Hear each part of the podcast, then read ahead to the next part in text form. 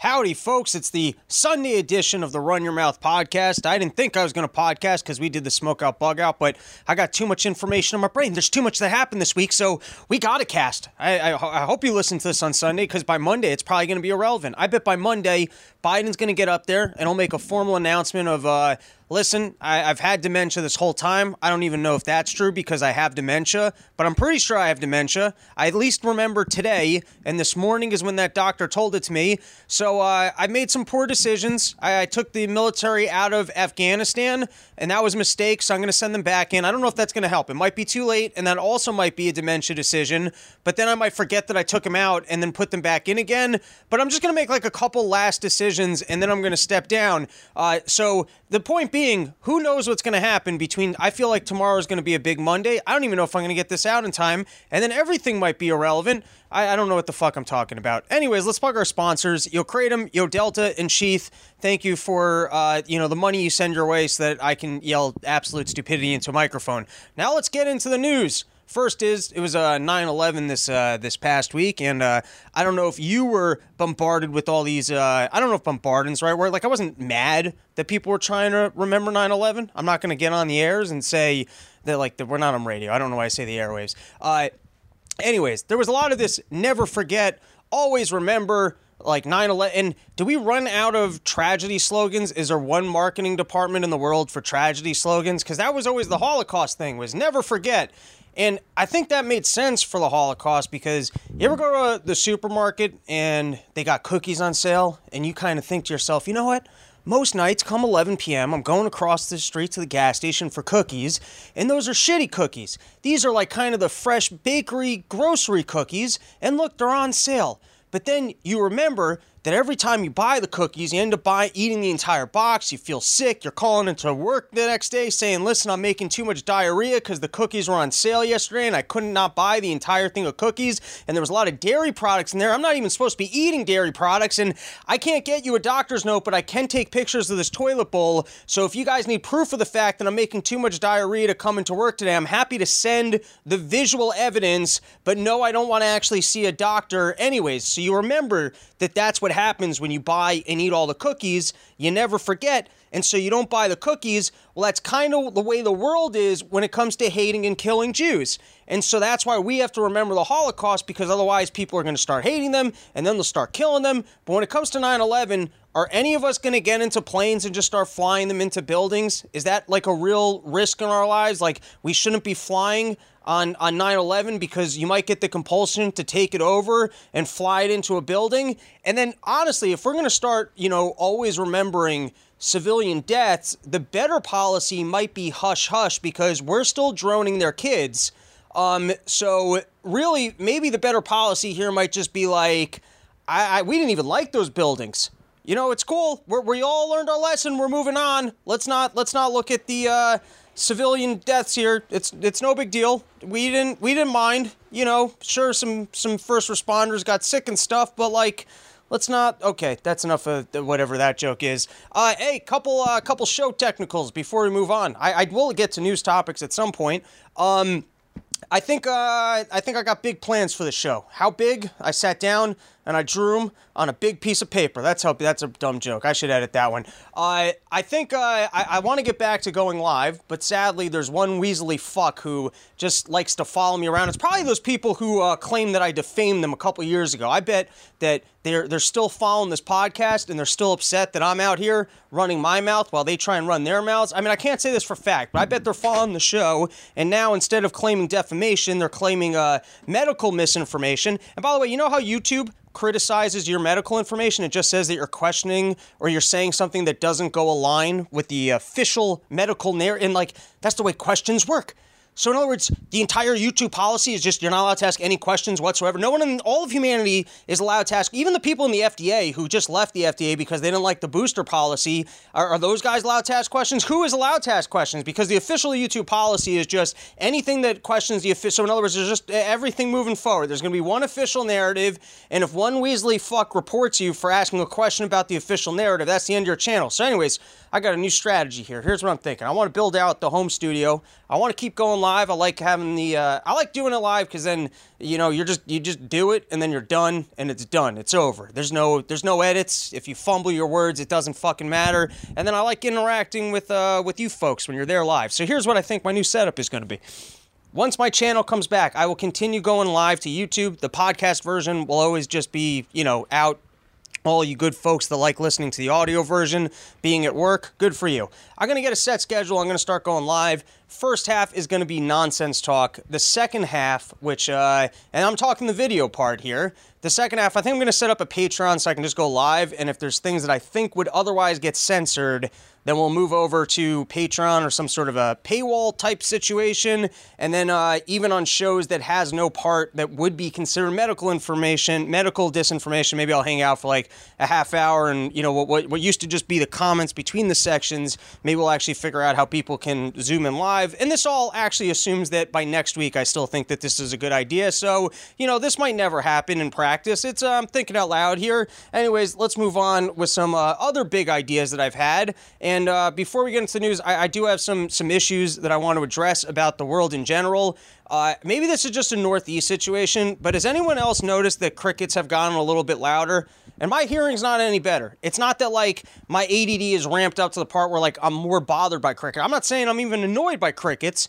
I'm just saying I feel like crickets have somehow gotten louder. I feel like nobody's talking about this. People are too concerned with the coronavirus and and Biden's dementia and whether or not we should have left Afghanistan. That no one's talking about because if crickets are gonna like how loud might the crickets get? You know, this might just be the first incarnation of crickets getting louder where if I'm the only person that's noticing it and not enough other people are noticing it, maybe in 10 years from now, we're just going to be walking around. Everyone's going to be talking the way I talk because everyone's going to be trying to yell over these crickets.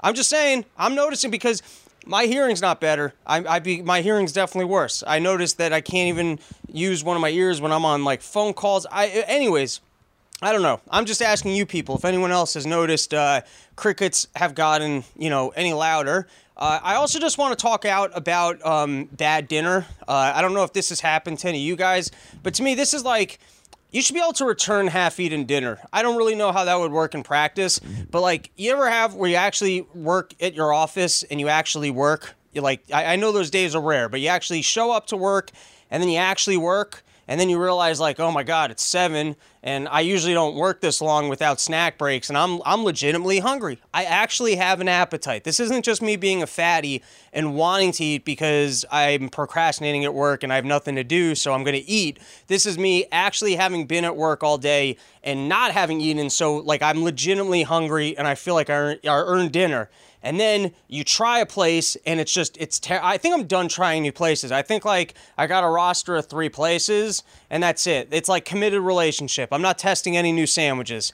Like unless you're an established sandwich shop or comes with a good recommendation, I'm sticking with what I know cuz there's nothing worse than when you commit and all right, here's another thing. I like tacos. Everyone likes tacos. The discrepancy in taco places of good to bad is enormous. Like sandwich places, you kind of know what you're getting. I don't even know why bad tacos are so bad. But when they're not good, like they're not they're not even a little bit good. Like there's there's zero redemptive quality. It's like you're just eating styrofoam off a wall that could be bad chicken, but you're trying to like just imagine that it was a good taco because it comes in a taco shape, it comes in taco form. Um, so I'm just trying to say, in the world of tacos versus sandwiches, a great taco can be very good but you, need to you need to make sure like you know sandwiches have a uh, a better distribution that you're more likely if you're walking into a random sandwich place, especially if it's deli meats. Like it's just it's hard to it's hard to to, to fuck up uh, deli meats. Uh, I also wish that we could live in a world where uh, putting cheese on something was more of an opt in than an opt out because it happens to me all the time, especially like when you're super hungry and you go to a place and you order your food and then you wait 15 minutes and shows it and like you just feel like such a dick being like, hey, you guys got to remake this. I clearly said no cheese. I'm going to start, you know what? Maybe I should make a form where I come in and, like a legal form, when I order a sandwich, I make the person sign my form that says that I had requested no cheese. So then when they bring it out and it's got the cheese, I can just point to the paperwork and be like, listen, we had a signed agreement here that said that you weren't going to put cheese on my sandwich. Uh, and then you don't come off as the asshole uh, where they're like, you never told me that. And sometimes it's not even on the menu as being listed with cheese. It is their fault for putting that cheese on there, but you didn't have an agreement, you know, so there's no there's no proof. You can't request because most of the time they're just putting it into the system. It's not even like the old waiter system where you can be like, hey, can you bring that notebook over here? Open the thing up. You see any? You write down cheese over here? Well, then was this you or the cook? Here's the other thing I'm thinking. This is a good segue. I I think for for 2022, I'm working on this. I got to figure out. I'm, I'm trying to become a bigger asshole because I just find like I don't I don't say things often enough, and it's it's uh, it's eating at me. So for 2022. I'm I, like now. I'm just working on like little things, like and uh, like little things. If they if they annoy me, I speak up, and I'm hoping by 22, 22 2023, I can go full Larry David. So, for example, I had an incident recently. There's a nice, uh, for those of you who follow me on Twitter, I've been talking about pond life. I like walking up the hill, hanging out by this pond by my apartment, and uh, trying to do some morning writing with the great outdoors, the and the turtles by my feet. And uh, there's one table in this in this fine park establishment, and every once in a while, I go up to the park. People are using the table, and I go, "All right, table's not available today," so I move on with my life. Other times I've been there and I'm about done with what I do. I see someone showing up. It's like, all right, I feel like they probably wanted to use the table. We're all poor people. We got to share the park. I will give you this table. No problem. Recently, though, I was in the zone. I was hard in the middle of a joke, and it takes a lot to actually get in the zone where, like, you're flowing and you're actually coming up with things that you think will be funny. And some lady shows up with her whole family and asks me if I would share the table. And, like, I just got up angrily scowled and said, The table is for you and your family. I wish you the finest of, uh, of breakfast at the, at the porch, I mean, at the uh, park bench for, you know, poor people. Uh, but in retrospect, I wish I had like you know kind of I, I I mean she was there with her kids. How hard of a time was I going to give her? But I was pretty annoyed because I was like right in the middle of writing, and I was like, dude, I was here first. Or you can be like, hey, how much longer are you going to be here for? But like when you share the table, like how am I? Are you inviting me to join your picnic? Is this or like are you guys also going to sit here quietly and just work on jokes? Like how exactly are you?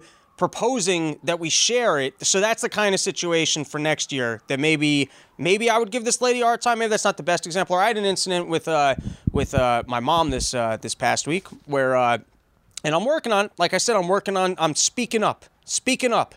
Uh, so the one thing that is not cool about comedy is that in some form or fashion, you might keep uh, you might keep journals, or you might write things down that like firstly, bombing on stage sucks. Like when you think you had something that was funny, and then the audience is like, "That's not funny."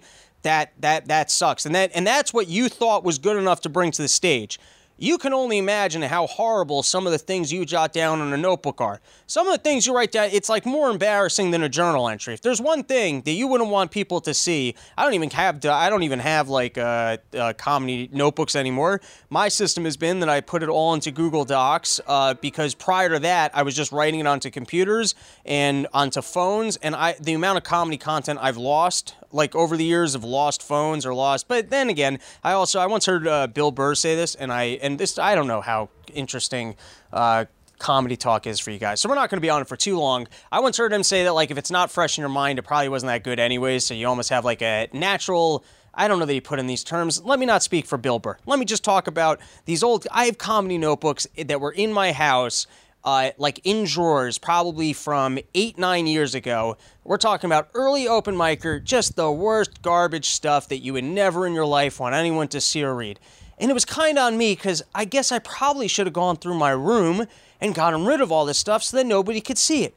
But then I also figured these are drawers in my room, uh, and no one, anyways, my mom decided to go through and collect all of these things and put them into a box. And so I open up the box, and right on the top page, which by the way, top page was a hilarious college doodle, and I'm going to start putting out some of my because uh, now I have them like the notebooks from college with some of these doodles on the side of the page, and like just the the first page right on top is that there's some math a problem, and then there's this dude uh, sketch where a gator had attacked his dick, and he's talking about that there's a gator on his dick, and then his wife is yelling at him that he better try and get that gator off. So right off the bat, I open up the box and then I laugh, and then the next page is just like horrible sex commentary. My mom's a religious. I was like, oh my god, was I embarrassed? So, anyways, I'm, I'm thinking about opening up a business.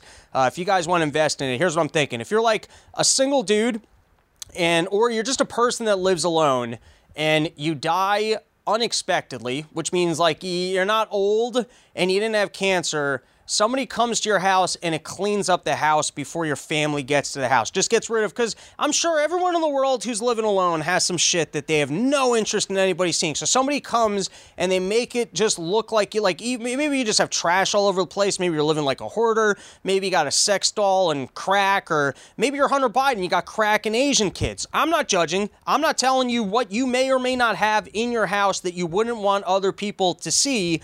I'm just thinking that it would be good to have a service that came into your house and it cleared all that. It could call it could call it be remembered for being a human. You know, I work in sales and marketing. I should come up with better names beforehand, but it's just a service that clears out everything that's in your apartment that you wouldn't want uh, other people to see before then your family comes in to like look through your shit and you know basically clean out your apartment for real but then they get to see a fake version of your apartment i think my point's been made we can move on let's talk about the news. First is, oh no no, I had one more uh, uh, one more random thing. Oh, masks. They're like starting to enforce this fucking mask thing in my area again, which for the most part, I walk into a place until they tell me otherwise. But for a while, because I'm very disorganized, I would I kept going somewhere and then I kept buying more masks, but I'd buy them with my groceries, then I'd bring them into the house, and then I'd be in my car and I show up to a place and then realize I didn't have a mask, and then they have a sign there, fucking mandates. Like, you're a store and you sell stuff. Why not sell me a mask at the door? Like, you want people coming in. Why would you send people away because they forgot their mask? You can sell the mask. That, that is a high demand situation where I'm showing up. I want lunch. You're, you're the lunch deli. I'm in I'm in desperate need for some fucking lunch right now, and you're gonna send me home to get my mask to come back here and get lunch. That's it. I'm I'm I'm going I'm going to another place that's not gonna make me get a mask. So just sell them at the door. Like have a sign, mask mandate, but we'll sell you masks. And then by the time you get there, you know what what do you, they wouldn't the cash register. They could probably just sell you the sandwich. A government official comes, you'd be like, yeah, we were selling. Because at some point, if you got to buy a mask, right, you're gonna have to be in a store without a mask. Otherwise, what? There, what is there an official mandate that you gotta shop online, or what are you supposed to? Suddenly do arts and crafts and make some homemade mask before you go to a store. Like I'm just saying, it's like a chicken and egg situation. If I'm gonna have to wear a mask at the store, I'm gonna have to go to a store to buy a mask. So all the not mask stores, because there's no mask store, there's no place that just sells masks that's like, you know, roadside, hey, before you go everyone else, like it's like almost tickets at a carnival. You need the ticket, the t- like, I, I don't know what the fuck I'm talking about. Um, do you guys uh, remember the movies or ever see the movies Dazed and Confused or uh, American uh, Graffiti? American Graffiti was, uh, what's his name? George Lucas's first movie. And uh, people love it. I don't get why it's such a good movie. Dazed and Confused was also one of those movies in, uh, like, when you first smoke and weed, everyone's like, yeah, you guys are Dazed and Confused, man. Such a good movie. Also, not that good of a movie. One thing I did take away from those movies, though, was that they are both pre cell phones. And what I noticed about those movies is that, and obviously, I wasn't, I didn't live during those times. I don't know if it was reality, but it seems that, you know, high school kids looking for just to see what their friends are up to or to hang out have to be out of their houses because there's no way to coordinate by cell phone to text to see what people are up to, or there's no version of pretending like you have friends because you're hanging out on Facebook, or there's no AOL Instant Messenger where you're just sitting at home and messaging 15 of your friends. So it would seem that in those time periods, in some capacity, if you wanted to see what people are up to, I guess you could call their parents' house type thing. Remember having to do that, having to talk to some parent in order to try and talk to your friend? Man, is that a blast from the past? And like, especially if you're a shy kid and you're embarrassed, like trying to get past the parent, or you call that one awkward parent who thinks he's cool and wants to crack jokes with you, and you're just like shitting your pants, trembling, like, can you just put my fucking friend on the fucking phone? Anyways, in those movies, because they didn't have the cell phones, it seems that they spent more time out of the house and maybe even hung out more because you had no choice but to kind of drive around town and cruise and see what people were up to. Now, in both those movies, you're kind of talking about upper middle class white kids that have cars. So maybe the kids without cars, they're just sitting at home back in those days and they were fucking playing solitaire with their moms and it was the most miserable thing ever. And then at least the internet came around and the people that would have been playing solitaire with their moms can jerk off in their basements. And that is a grand improvement from solitaire with your mom. I'm not a historical expert here. I'm just talking about two movies that I didn't even like. Anyways, we've all heard, like, people say to us back in my day, and they're always talking about something and it seems like it wasn't even good. Like back in my day we didn't have uh, you know tv and movie we didn't have tv in the houses so we had to go to the movie theater on sundays for the double features and and it was great. Or if we wanted to meet women we went to we went to the the dances and like sometimes you hear these wholesome things and they just sound like absolutely terrible. But i'm thinking kind of like you know what i'm saying with dazed and confused or american graffiti like, who knows? We weren't there. Maybe it was better. But then I was thinking, we're going to be the first group of people telling our kids, like, back in my day, you could talk to someone without a mask and you didn't need to get a shot every two minutes. Uh, and old people, when I was growing up, they didn't get Alzheimer's till they were like 85. And you could even fuck a lady when she was on her period. It wasn't like a river. And uh, when they weren't bleeding out of their vaginas, uh, women, if you were having sex, they could just get pregnant. I mean, pregnancies were so often that uh, they even needed places for abortions. So I'm just saying we might be the uh, first generation that like will you know have a and, and by the way the next generation of kids when we're trying to describe to them living without masks they might not even realize how good that was. They might be like what are you talking about? You were just walking around and breathing in other people's airs and being exposed to their germs. Um, all right now we could talk about some actual news. I'm going to highlight a bunch of recent what i would say is uh, pretty amazing propaganda pieces, and this isn't going on to uh, YouTube, so I can I can call it for what it is. The first is I'm going to play you uh, a song. I don't even know. I, I don't know where this came from. I'm not up on all the culture. I just saw somebody post it. Uh, it's two people, and uh, it, I, they would strike me like they were 80 80s hip hop people, uh, and they're doing their their fancy d- dances, and they got a good backdrop beat. They clearly got good voices, and they're selling this thing. So here, I'm gonna play it for you. You can relax knowing that there is no poison in the vaccine. Isn't that right, James? It sure is, Amber. no poison. In fact, we have a song for all those who may still be on the fence about getting vaccinated.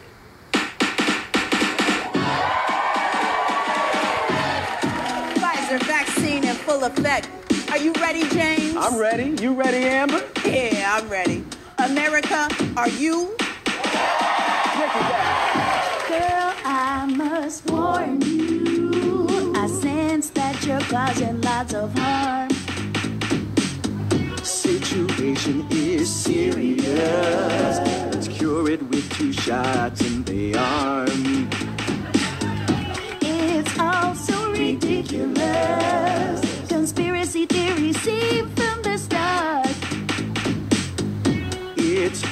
So deadly. They believe it cause they aren't very smart. Huh. Check it out. It's driving me out of my mind. Common sense is hard for them to find. Fox News got into their heads.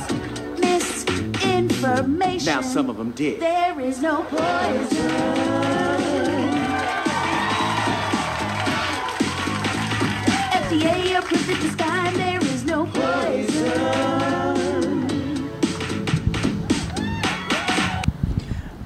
Well, you got to give it to them for a catchy tune and for having good voices. And maybe you guys can go find this online, and they're uh, pretty great dancers. But was anyone claiming there was po- I mean, I'm not saying you should take the thing.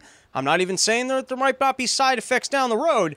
But I don't remember anybody going, "Hey, there's poison inside of those vaccines." Uh, and maybe this is just going to be the new way that we get bad news. It's going to be this new dystopian reality where it doesn't matter how bad the news is; they're pretty great at being up there and singing and dancing, and you know, just selling it to you as if it's the most cheerful of like, "Stay inside your homes." I'm not going to try and sing because it's terrible, but I'm I, other people. You know, it's going to be bad news but everything will be a TikTok dance, so you're, you're going to feel okay about it. You'll be like, oh, yeah, I, I did like staying inside my homes and wearing a mask. And on that note, this flows perfectly with just listen to the tonality of this individual um, talking about what we need to do to continue to combat uh, the coronavirus. Here we go. First is to mandate vaccinations on planes and trains, places that he has jurisdiction over. There are a lot of people who are still on the fence about getting vaccinated, and if they know that they have to be vaccinated in order to travel to see friends and family, to do business travel, etc., that can really put them over the edge.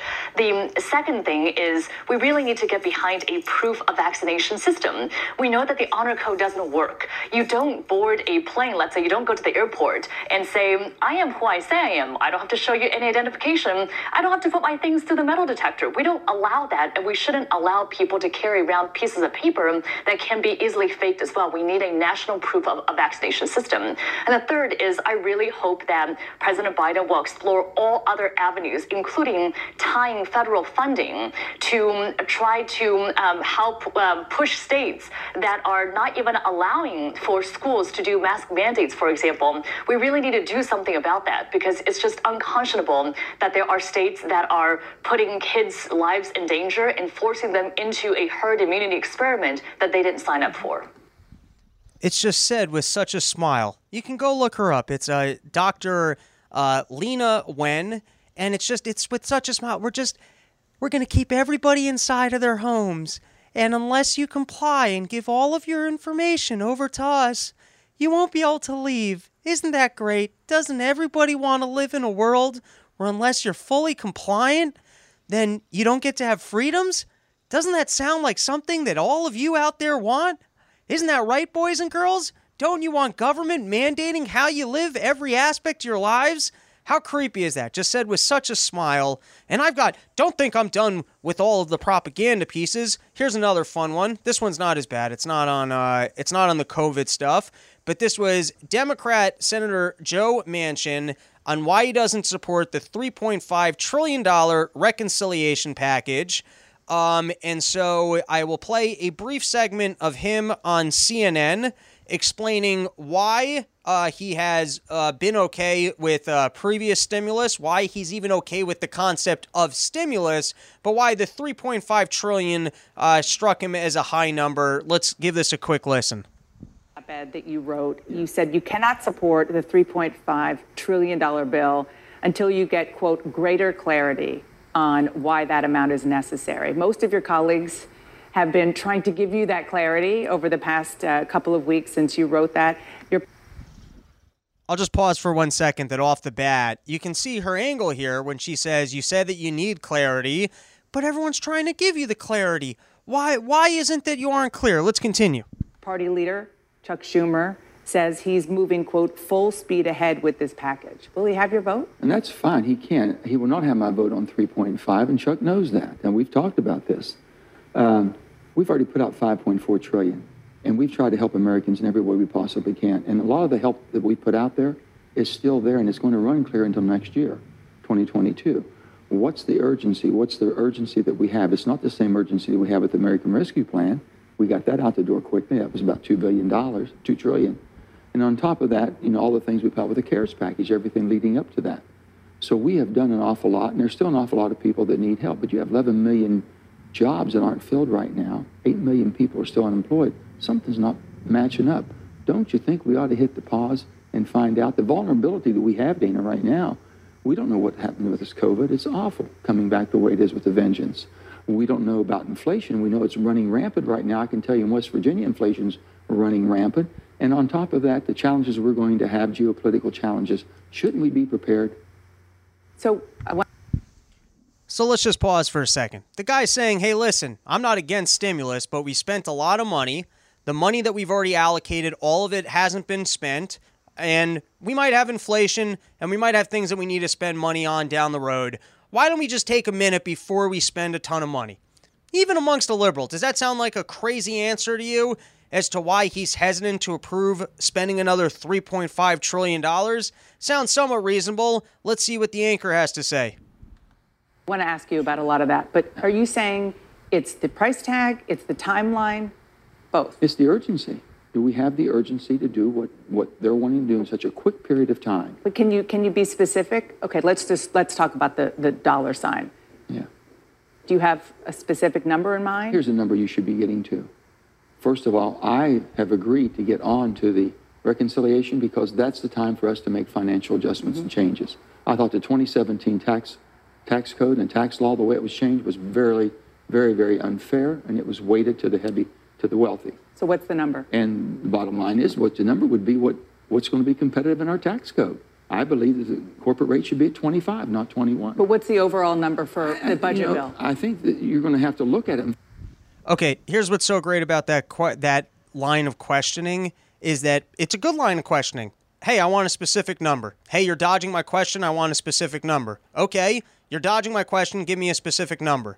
Here's the two issues. One, you never see them actually grill people when they share the same opinion as them, which is essentially whatever the deep state and propaganda, in my opinion, wants to get passed. But okay, sit down Bernie Sanders and ask him why specifically 3.5 trillion.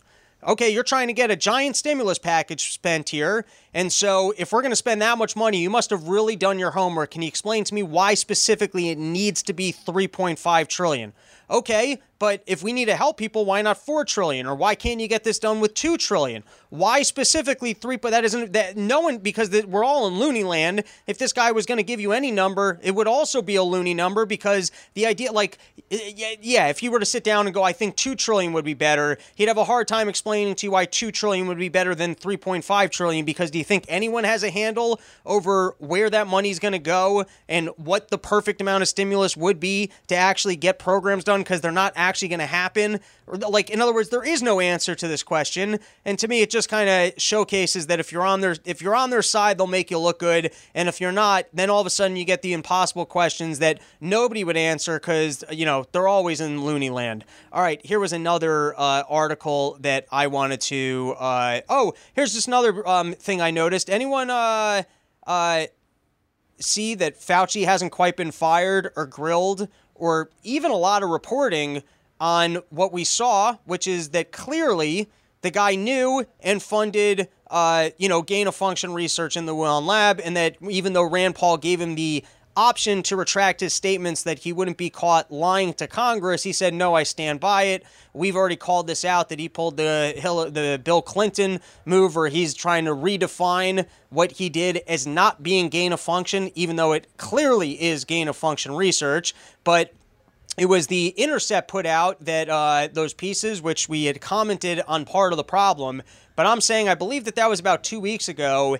Uh, fauci's still there and i haven't seen any real news coverage on that whatsoever. Certainly haven't seen people other politicians coming after him. Uh, and that is fascinating to me that a storyline that juicy would get close to zero coverage whatsoever. Okay now, I want to read you guys an AP news article. Um, and before we do, um, a couple weeks ago, me and Steven in our second edition of COVID misinformation, and by the way, I will be having Steven um, again on probably next week. But one of the pieces of evidence that we looked at to say, hey, I don't think these vaccines should have been brought to market, or certainly there shouldn't be mandates upon them, was the Pfizer pre-trial data that would indicate that there was no evidence that there was any utility for the vaccination whatsoever. The reason I say no evidence is because when you looked at the um, trial groups of the vaccinated and un- unvaccinated, they had similar um, events of both death and adverse reactions. And we also pointed out that most of the deaths didn't occur because of people getting COVID. And when we read that, it seemed like it was the bombshell evidence that these things, that there shouldn't be mandates around these vaccines and that there wasn't good trial data that it should have been pushed upon anybody or maybe even brought to market. A fan sent me an article trying to rebuke that, and I want to read it to you because I read this as a confirmation on that analysis. Now, before we read this, just to call myself out for being full of shit, what's somewhat interesting about the shots at this current juncture in time is that it seems like the actual real world usage data is better than the trial data. So I just want to I want to repeat that again because we're going to look at some of the real world data we pointed out that when this came to market, it would appear that it kind of came to market under false terms of it be of it of it having utility, and we read the actual Pfizer trial data, which seemed to showcase that it had zero utility, and so we just got to kind of um. I I guess there is nuance here, so I want to point out the nuance that that is a fair criticism of this product. Now, it could be all that ends well is well, and that the actual real world data is better than the trial data. It doesn't change the fact that, that, that you know, six months ago when I was saying, hey, like, this was wrong, I, I was probably right during that time period, and I also was probably right about the analysis of this actual document. In a minute, we're going to get to whether or not the real world data looks different, and I will do more with that uh, with Steven next week. I just want to point out that this is a little bit nuanced, that I was saying that their own trial data did not showcase that there was a utility to this, and it was still being sold as though uh, it was going to, you know, not only save lives, but that we needed mandates around it to make sure that every single person got it. So if you guys don't remember that piece of content, I still have a highlight um, up on my Instagram, Robbie the Fire. It's maybe a 10 minute clip. If you haven't seen it, it's certainly worth watching. Uh, and then the full video and um, my two episodes with Steven are still available on uh, in podcast form and on YouTube. But this is a uh, AP article, and it says Post misrepresents Pfizer data on vaccine efficacy. All right, here we go. Claim because 14 people in Pfizer's placebo group died and 15 people in the vaccinated group also died, Pfizer's data shows its COVID 19 vaccine does not reduce the risk of dying from the disease. AP assessment false. Those figures, by the way, I just want to tell you in sales, they're priming you by just saying, hey, off the bat, this isn't true. Well, let's continue. AP assessment false.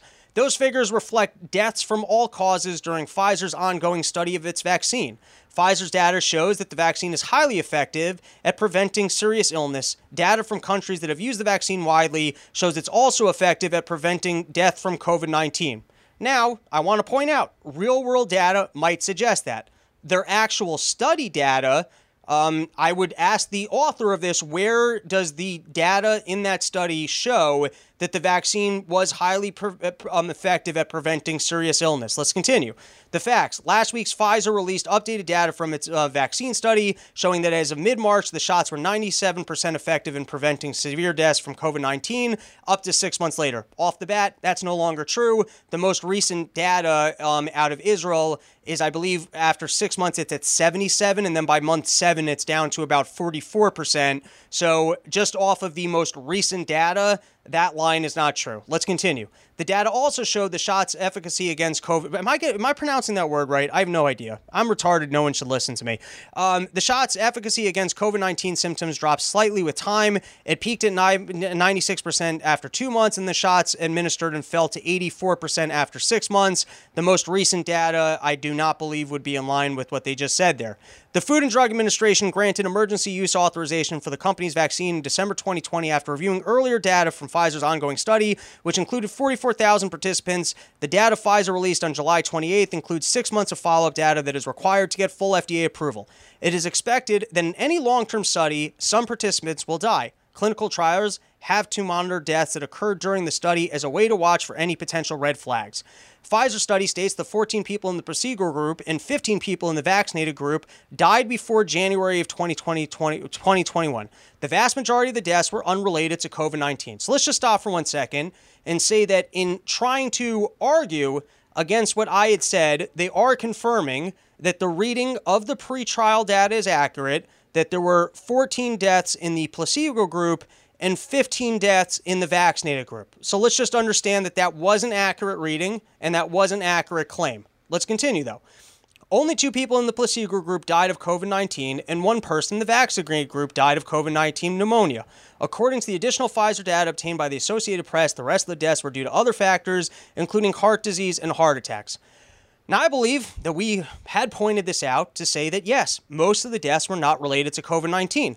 But the point is, in their own trial data, there wasn't enough death from COVID 19, right, that we really needed something to prevent against death. And the thing that you got us for preventing against death didn't really make that much of a difference. Even here, they're saying, what was it? Only two people in the placebo group died of COVID 19, and one person in the vaccinated group died of COVID 19. So it's two against one. There was still, you know, uh, it, I guess it cut your deaths in half by 50% related to COVID 19. But of 44,000 people, do we need a mandate or uh, a new technology for one death out of 44,000? I, I don't know. Maybe maybe I'm the idiot. Maybe one death out of 44,000 because usually you look at 100,000 or I, I guess stated differently, if you were to take, and now I'm thinking out loud, but essentially, if you were to double those numbers, so you get closer to the 100,000, uh, which is the metric that they usually look at. So I guess you'd be preventing, I, I, I, I guess if everyone's taking this per every 100,000, you might be cutting down your deaths by 50%. However, it does like is that good enough data to say is an absolute that for every group of 44,000 people, you're going to have a, you know, two deaths to one like I would just say that that doesn't seem like good enough data. Now, we're going down a wormhole of me thinking out loud when I came into this with a very clear thought. I had I had a prosecutor's analysis for reconfirming. I should have done this at the top of the show when I was fresh as hell and I didn't tell dumb jokes. Um, here's the point I'm making. They are confirming our reading of this document that their trial data did in fact show that it was 15 versus 14. If you're going to make a mandate that everyone has to take a vaccine, I would think it was because people that there was widespread death and the thing that you were giving actually prevented widespread death. Your own trial data would suggest, hey, there's not widespread death, and this thing that we're requiring you to take doesn't make that much of a difference. Because if there was widespread death and this made a giant impact, your numbers would be much higher. Like if we had a thing that was actually killing off people in droves, so let's just say, let, let's say that there was literally, you know, the like uh, uh, I, I I don't know. You had an actual deadly virus that if you exposed 100,000 people to it, uh, half of those people were going to die. We're, we're looking at a black plague type situation where legitimately this is a horrible, horrible virus. And if you get exposed to this, very few people are going to survive it. But look, we've got a cure. And if, if people are taking this cure, we're going to be able to significantly drop that number from 50% to that only 10% of people who get exposed are going to survive. So let's just run through those numbers. That would mean that if you had a, a trial data of, um, let's say, 200,000 people, to keep the math simple, 100,000 people are treated, 100,000 people aren't treated. So in the treatment group, right, 50,000 people are going to survive, and the untreated group, only 10,000 people are going to survive after being exposed to the virus. Then you go, holy shit, we can be saving 40,000 out of every 100,000 people that take this thing. This thing has a lot of utility to it. But if you do a trial data, and at the end of it, no one in either group are really dying of COVID 19 whatsoever. It doesn't sound like we necessarily need something, and it also doesn't sound like you have the evidence that what you have is working particularly well or that government needs to make mandates for it. So, all I'm telling you is that it seemed that when we were reading that Pfizer thing, we must have had it wrong. That there was no way that they did worldwide mandates or US wide mandates around a trial data where the deaths were basically equal within the two groups.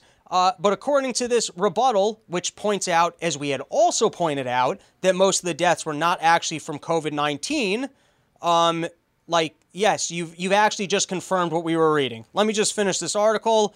And sorry if that wasn't as clear as I thought it was going to be. The report states that none of the deaths were related to the vaccine. A widely shared Twitter um, post misrepresented the significance of the death numbers to falsely suggest those deaths meant the Pfizer vaccine doesn't reduce a person's chance of dying from the virus. No, I would state it differently. If you had a trial data to prove that this thing worked, where's the evidence of it working?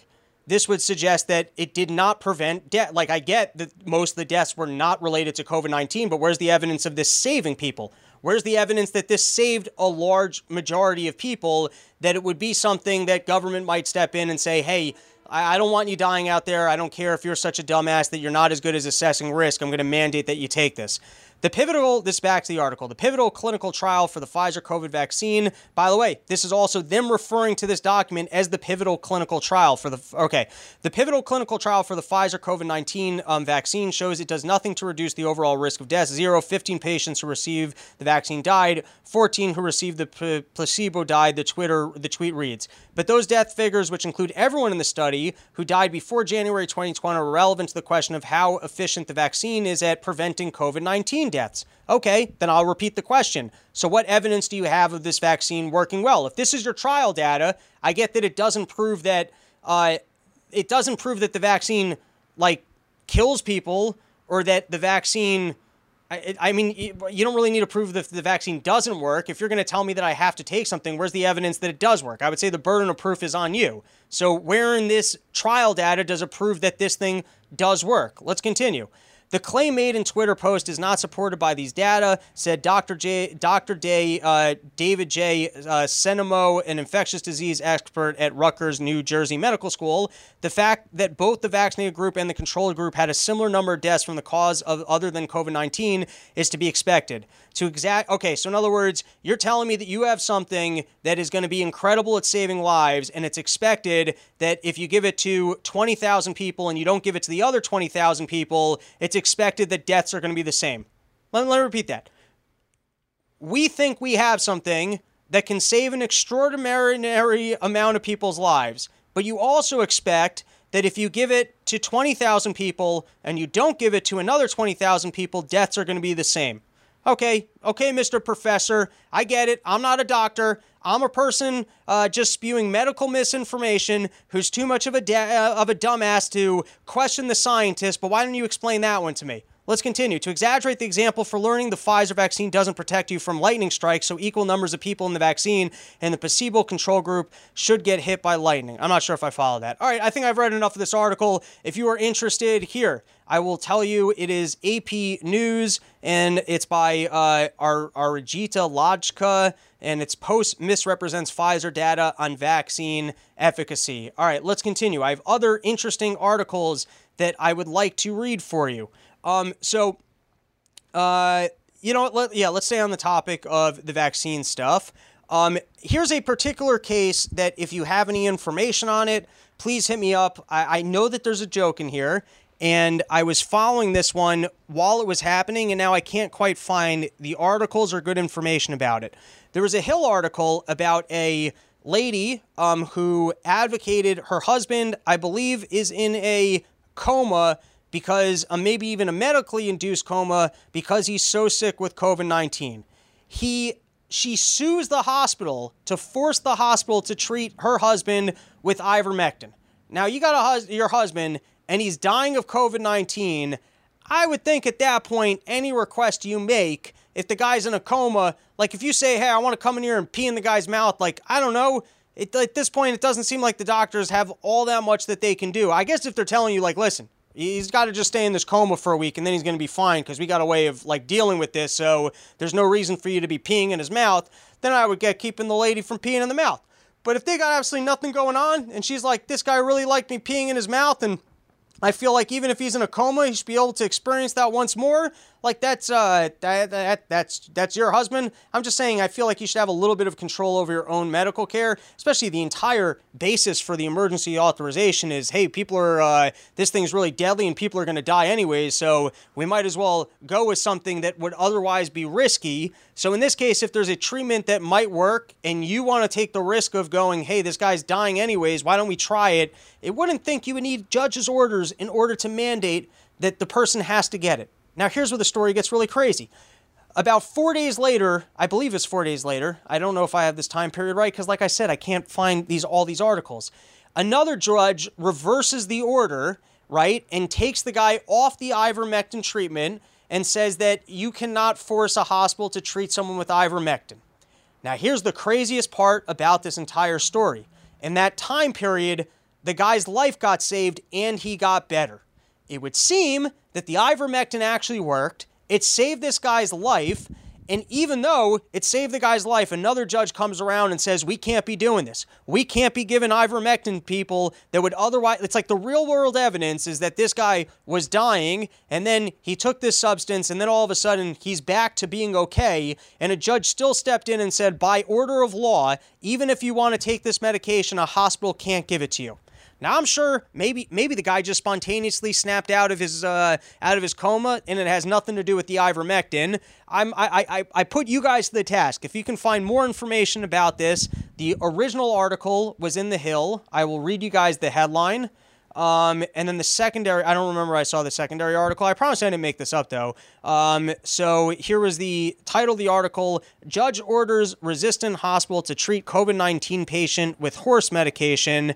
Um, and if you guys have more information on that one, I thought it was fascinating. Okay, now I want to get into some of the latest numbers on um, on COVID. So I was saying online that I was frustrated because I was trying to find recent data of the splits between vaxxed and unvaxxed death and illness, and that it seemed to me that it was very difficult to find that information. So, first is here is a recent article out of Israel where they've been keeping uh, better data on breakthrough cases, and they also have uh, a very high majority of their country that was vaccinated, mostly through Pfizer. And so, typically speaking, they have been ahead of us in terms of offering good data. So, here I'm going to read a little bit of this article for you. Health Ministry chief says coronavirus spread reaching record heights as over 10,000 new cases are diagnosed. Nachman Ash tells lawmakers he hoped recent downward trend would continue. Oh, you know what? Before I read this article, um, let's take a moment and plug some of our sponsors, Yo Kratom and Yo Delta. If you want to know how it is that I can have the focus to sit down, read these articles, and put down an entire show, it's because when I take time off, I take time off, and I do it with Yo Kratom and Yo Delta, which relaxes the hell out of me. What's Yo Delta? Well, uh, if you're over the age of 21, you're living in the states where it's legal, they can ship you Delta 8 THC right to your door. You can get it in gummies, you can get it in vapes, and let me tell you, you can go ask the people that came out for the smoke out, bug out. That shit will get you high. I gave out some gummies to the good folks in the crowd. I uh, warned them about the potency. I told them to be responsible. By the end of the show, I, these people were licking their hands. They they were looking for more meatball parms. Some of them were passed out in their seats. I mean, this was this was a high crowd, and and they were they were they were the giggly high. They went through all the cycles of a good high. There was one guy I was trying to leave, and he was just like staring at the mirror in the bathroom. I'd be like, "Hey, do you mind if I pee in the?" He was just lost. That's how high the people were getting. Uh, so if you want to know my magical superpower of how I can focus and get work done, it's because when I relax, I really relax. And that's by the courtesy of the Yo family brands of Yo Kratom, Yo Delta. You go to yodelta.com, you use my promo code RYM, you're going to get 20% off. Now let's continue with this article. Health Ministry Director General Nachman Ash said Tuesday that the current wave of coronavirus infections is surpassing anything seen in previous outbreaks and that he is disappointed that a recent downward trend appeared to be reversing. Ash remarks via video call to the Knesset Constitution Law and Justice Committee came as health ministry figures showed that over 10,000 new COVID 19 cases were diagnosed the day before and the positive test rate was climbing pointing out that there is an average of 8,000 new infections each day with occasional peaks over 10,000, he said. That is a record that did not exist in the previous waves, including the massive third wave at the end of last year. Ash expressed some pessimism, though he observed that bellying fears and there was there wasn't a large spike in infections following last week's Rosh Hashanah holiday, the Jewish New Year, or the opening of the school year at the beginning of the month. After bringing daily infections down to little more than a dozen a day in June, Israel has been battling to control a resurgence of COVID 19 and what has been its fourth wave of infections since the start of the global pandemic. Let's pause for a second. Just the vibe I'm getting from this article is that they vaccinated a lot of the country and they're seeing that corona is just as bad as it's ever been. I don't have the actual numbers in front of me to tell you where infections were at the beginning of wave one, uh, pre vaccinations versus now. But based off of what I'm reading in this article, it appears that as much as they have vaccinated, it doesn't seem to be doing a whole lot. Let's continue. A week ago, we were in a clear downward trend. In recent days, we've been seeing the decline stop, and the virus reproduction number is again above one. Ash said that of the, I don't know what our numbers are. I hope that we work would see a clearer drop, but we still are not seeing it. Ash noted the number of seriously ill ranges between 600 and 700. Every day, 70 to 80 new patients fall seriously ill, slightly fewer than in recent weeks. Let's read two more paragraphs. The number of patients on ventilators has climbed in the past 10 days from 150 to 190, while the number of those on more critical E ECM, ECMO machines rose from 23 to 31. All right, I don't think there's any more clear information here of whether or not we're looking at, and you guys can go read this article for yourself. If I'm being objective, I guess the interesting information is uh, how many of these people are vaxxed versus unvaxxed, and what are these numbers in comparison to pre vaccination times. The overall read that I'm getting from that article is that uh, it would appear that despite being heavily vaccinated, they are still in what might be considered by these people who like to panic about things to be a pandemic environment. The other interesting information is that in England, between the age group of 40 to 79, there have been more COVID cases in the vaxxed than the unvaxxed. Now, before we say that that is clear data that the vaccines are not working, I do not know how much AstraZeneca usage there was in England to say whether or not that is a relevant figure for um, analysis of U.S. vaccinations. Okay. So then I continued to try and do some digging into US to see basically if over the last three months we would have data of vaxxed versus unvaxxed, breakthrough cases, hospitalizations, and deaths. Now, let's just talk about breakthrough cases because sometimes I see flip flopping where they where they go from, "Hey, this prevents more serious illness, like you would have gotten sicker," and then other times they start going, "Well, the good thing about it is that there's less cases." Off the bat, cases don't matter. Uh, or at least in my opinion, someone else can explain to me. Maybe cases means more of an opportunity for mutations. I would think cases, if people are not getting seriously sick or dying, then who cares how many people get the cold? Who cares? It doesn't matter. If no one's getting sick or dying, I don't understand why I would be concerned with cases. I think the issue here is whether or not people are going to the hospital, and then if they are going to the hospital, whether or not they're dying. Of course, the hospitalization figure has the kicker that we've discovered that 50% of people being registered thus far as being COVID hospitalizations were not really there because of issues related to COVID 19. Okay, let's go back to what I was trying to say. The issue is going to be hospitalizations and deaths. Now, I could not find like numbers within the US of like over the last three months, which to me, you go back to January, people weren't vaxxed. So then you're not going to get good numbers. And then also, if Steven's theory is right that the vaccine would not work well against a variant, it's not so much that the utility is falling off after six months as much as we're now dealing with a variant and the vaccine would not work as well for a variant. So then the really relevant information is going to be basically June, July, and August when we're dealing with the Delta variant. I did, however, have some fans hit me up with some very localized um, data from a couple hospitals that did release the splits of incidents between vaxxed and unvaxxed. And in the real world environment, it does seem like there is some utility to the vaccines. What I'm seeing at an eye shot, and I, I like, by the way, there's been some weeks where I've read through things with a very careful and critical eye my snapshot from the couple data that I received from select hospitals, which does not mean that this is necessarily true for everywhere in the country. It could be that there were select hospitals that saw data very different than what would be for the entire country. Um, but the eyeball I'm seeing, it's basically a 10x ratio of unvaxxed um, sick. Like if there's one death uh, of a, like this is the way to read that 10x stat if I have it right is basically for every single death of a vaccinated individual, you're going to have 10 deaths for non vax. There is 10 times more illness and death amongst unvaxxed individuals. I found an article off of GoLocalProv.com. Um, uh, the actual uh, title of this article is going to be Misguided Decision by FDA Advisory Committee. Now, this is a very interesting article where he is arguing for um, booster shots.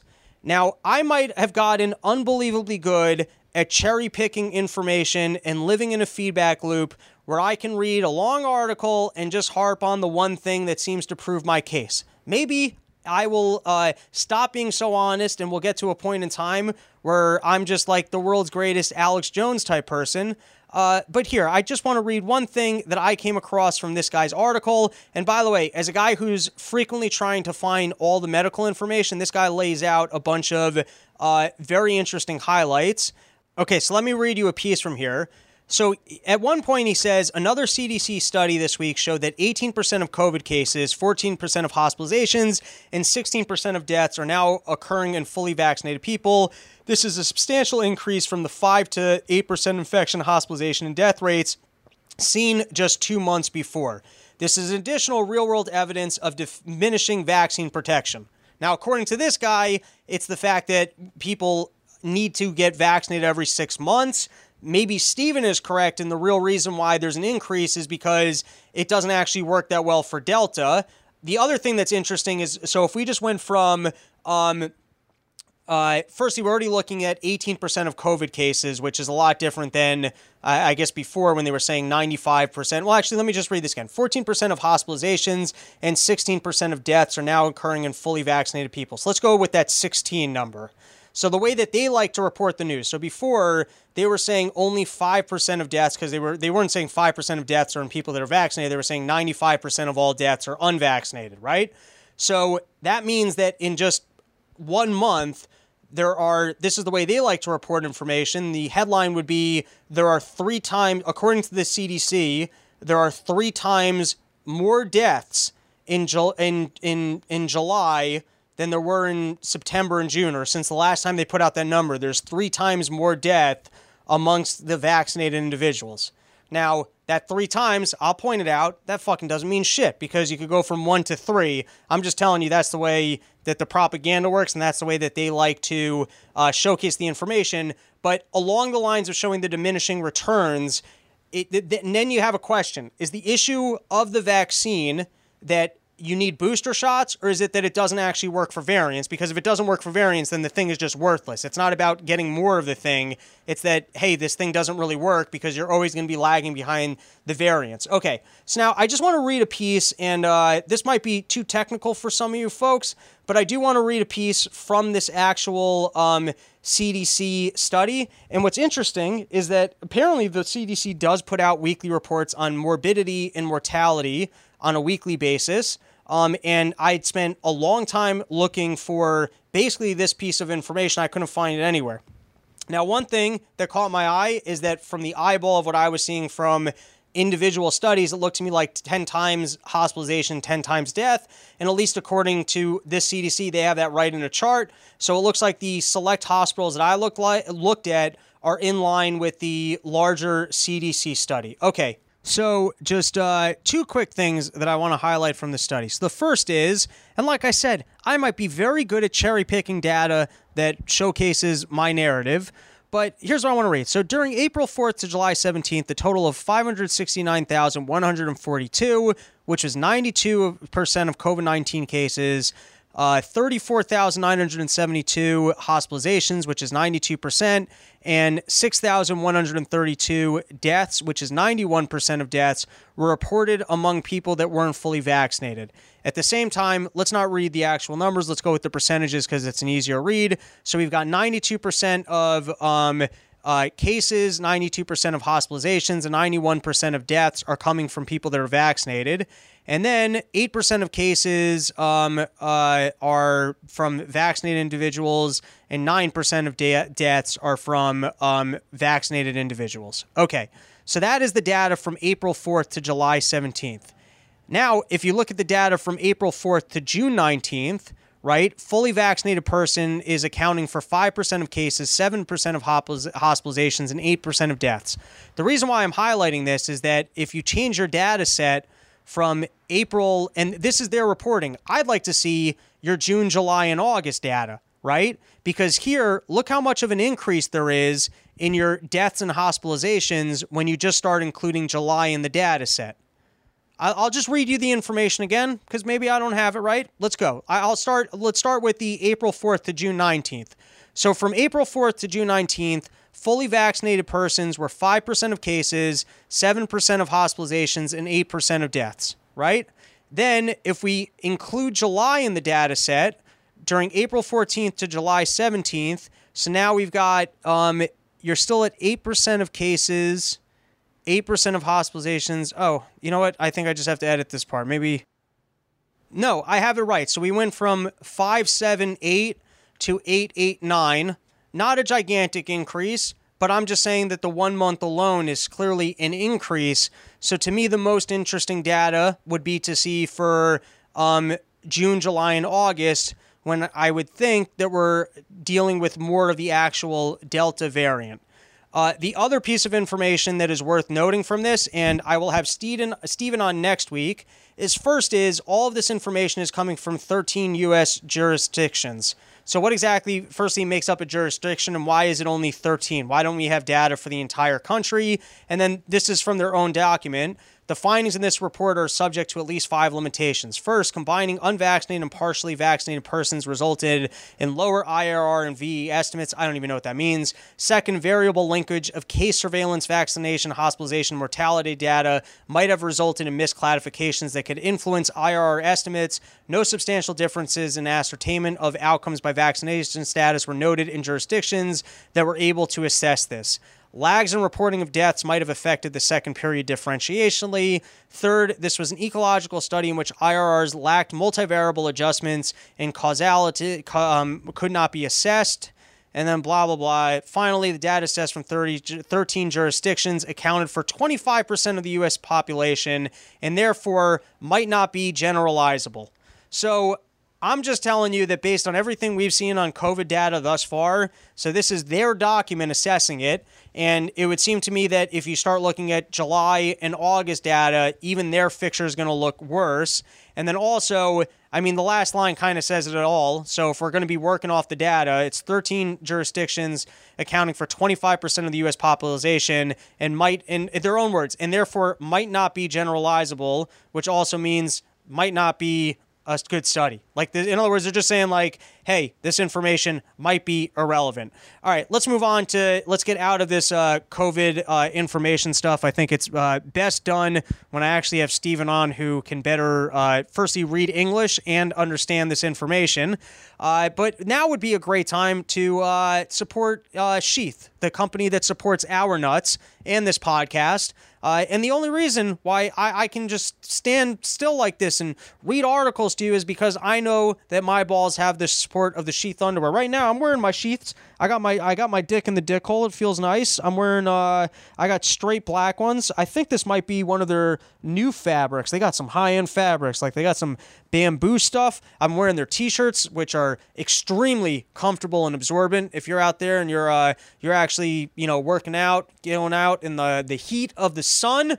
Uh, that shit absorbs everything and keeps you cool. I could not recommend more. If you're out there at a live event and I give you a sheath check, which is when I just walk up to you and grab your nuts like I'm the TSA, because I want to know if you got a nice bulge going, and I could tell that I'm just grabbing fucking bunchy fabrics from your shitty Fruit of the Loom underwear that probably has holes in it, or even worse, if you're rocking like tidy whiteys or one of these, uh, like just by the way, I've seen Hanes are trying to trying to rip off sheath. I saw that they tried to get like these little ridges, but it's not quite a separation. It's just like a ridge that kind of digs into your nuts. A total embarrassment to the new technology of underwear that exists out there that could be separating your dick from your nuts, keeping everything in place, keeping it cool. So I don't know why a fan who has been listening to this podcast for a long juncture in time would not have purchased himself sheath underwear. It is a better lifestyle.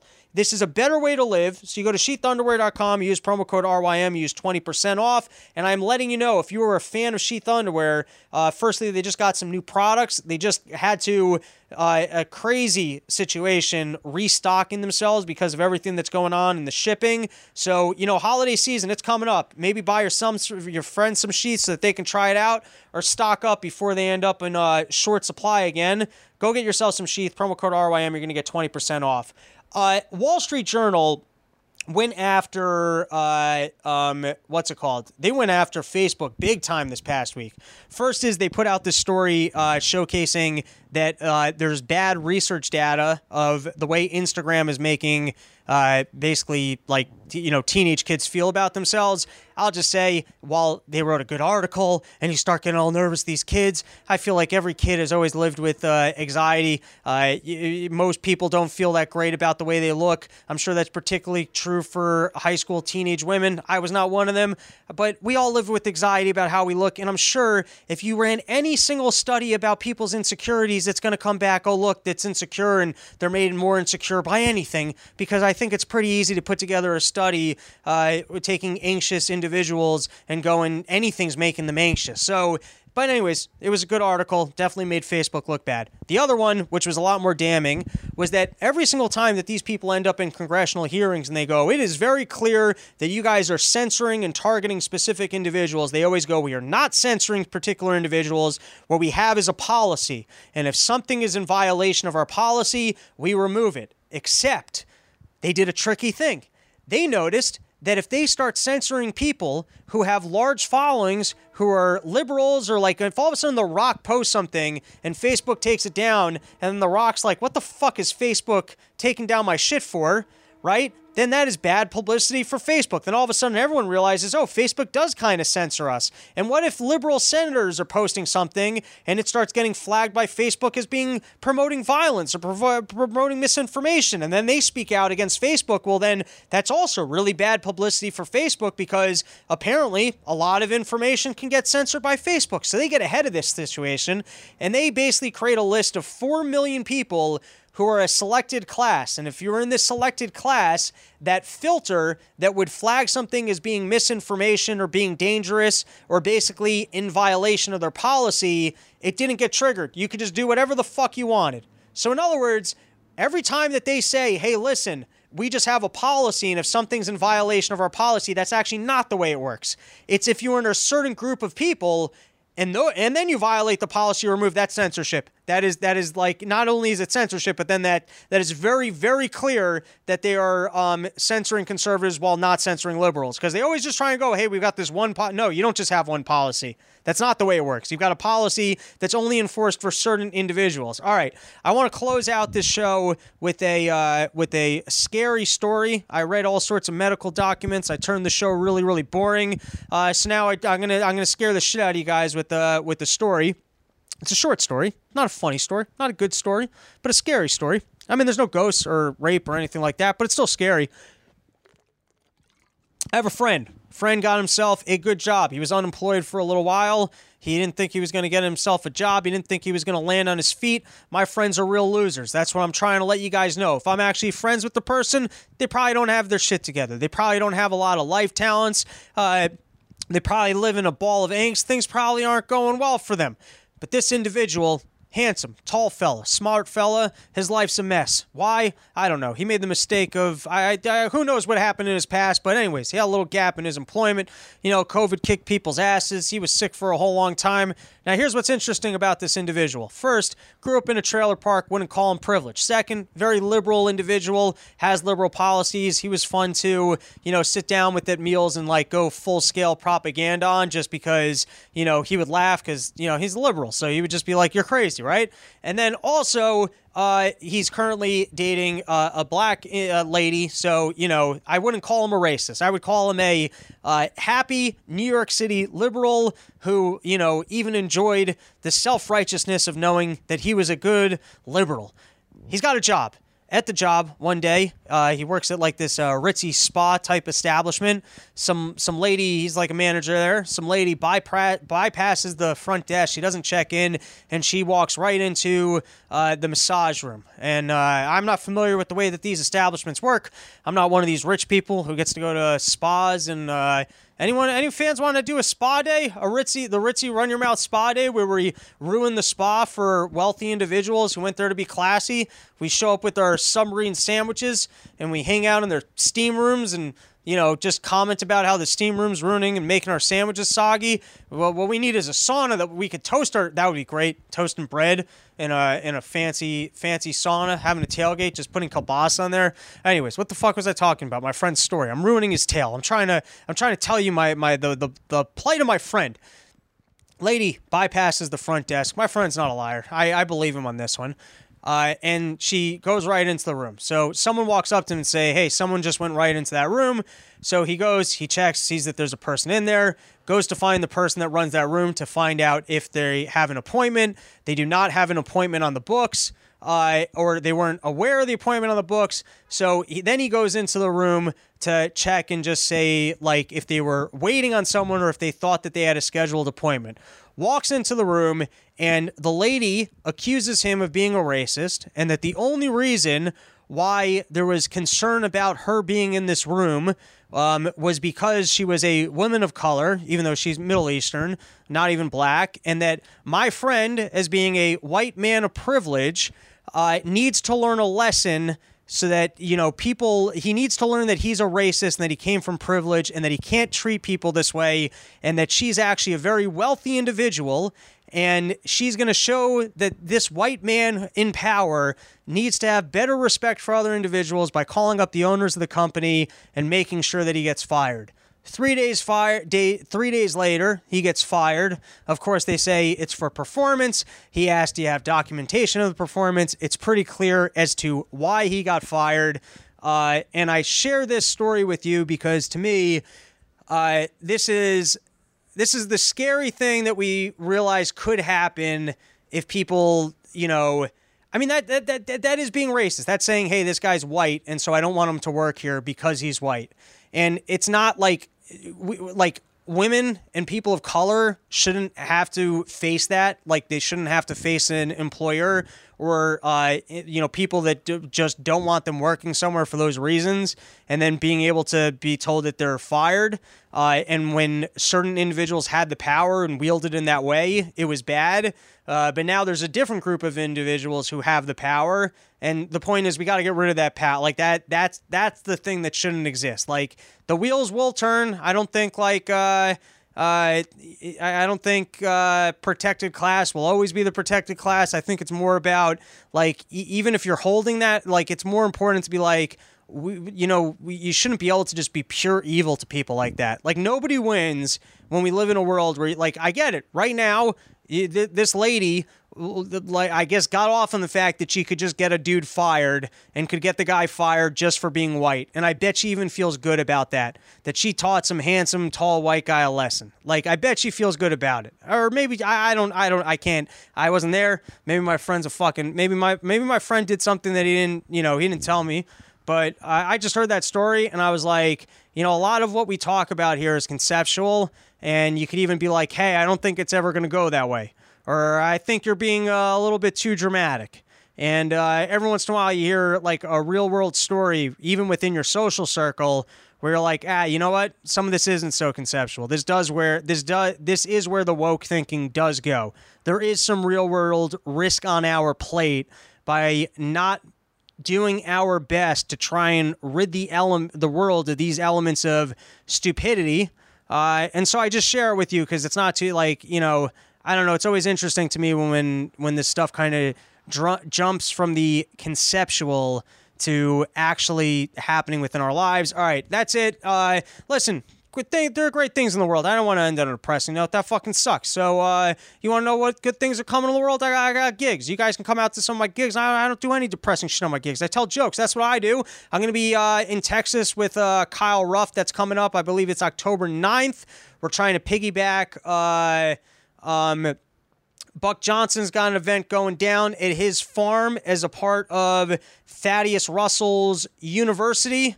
Uh, it's something along those lines. Uh, it, we're really far into this episode. I read too many medical journals, so I need a nap. Uh, got some backyard gigs coming up in Connecticut. All those have been fun. If you're in the area, hit me up, robsnewsroom at gmail.com. Uh, potentially Mexico gig. I just have to actually get a passport, um, which I hope I can do because I did tell them I would show up for it. Uh, going to be down in Virginia. Uh, that's coming up. I'm doing the uh, the Meat Hawks got an event going on. I'm going to be doing some stand up there. Uh, trying to put together another end of year thing. I just keep reading medical journals instead of writing jokes for the end of year. Hopefully, might be back up at the Shell in December and some other destinations for that. Uh, other than that, you know, support the sponsors. And also, oh, dude, if you guys have never checked out the Shedcast, um, uh, there's an episode coming out this Thursday, which would be a good entry point. Um, I'm on most episodes, and if you remember the show when I didn't talk about things that were political and we just sat around and talked about a bunch of nonsense, sometimes it was with uh, good old Yosef, other times it was with the Shedcast guys, uh, or other times it was at uh, when I was hanging out in studio and random people would just sit down in the room drunk, and then that became the episode. I think you guys would enjoy the Shedcast, where it's uh, pretty much political free, and uh, you know we just we talk the, we talk shit. So go check out the Shedcast. I need a nap, and uh, you know enjoy your Sundays.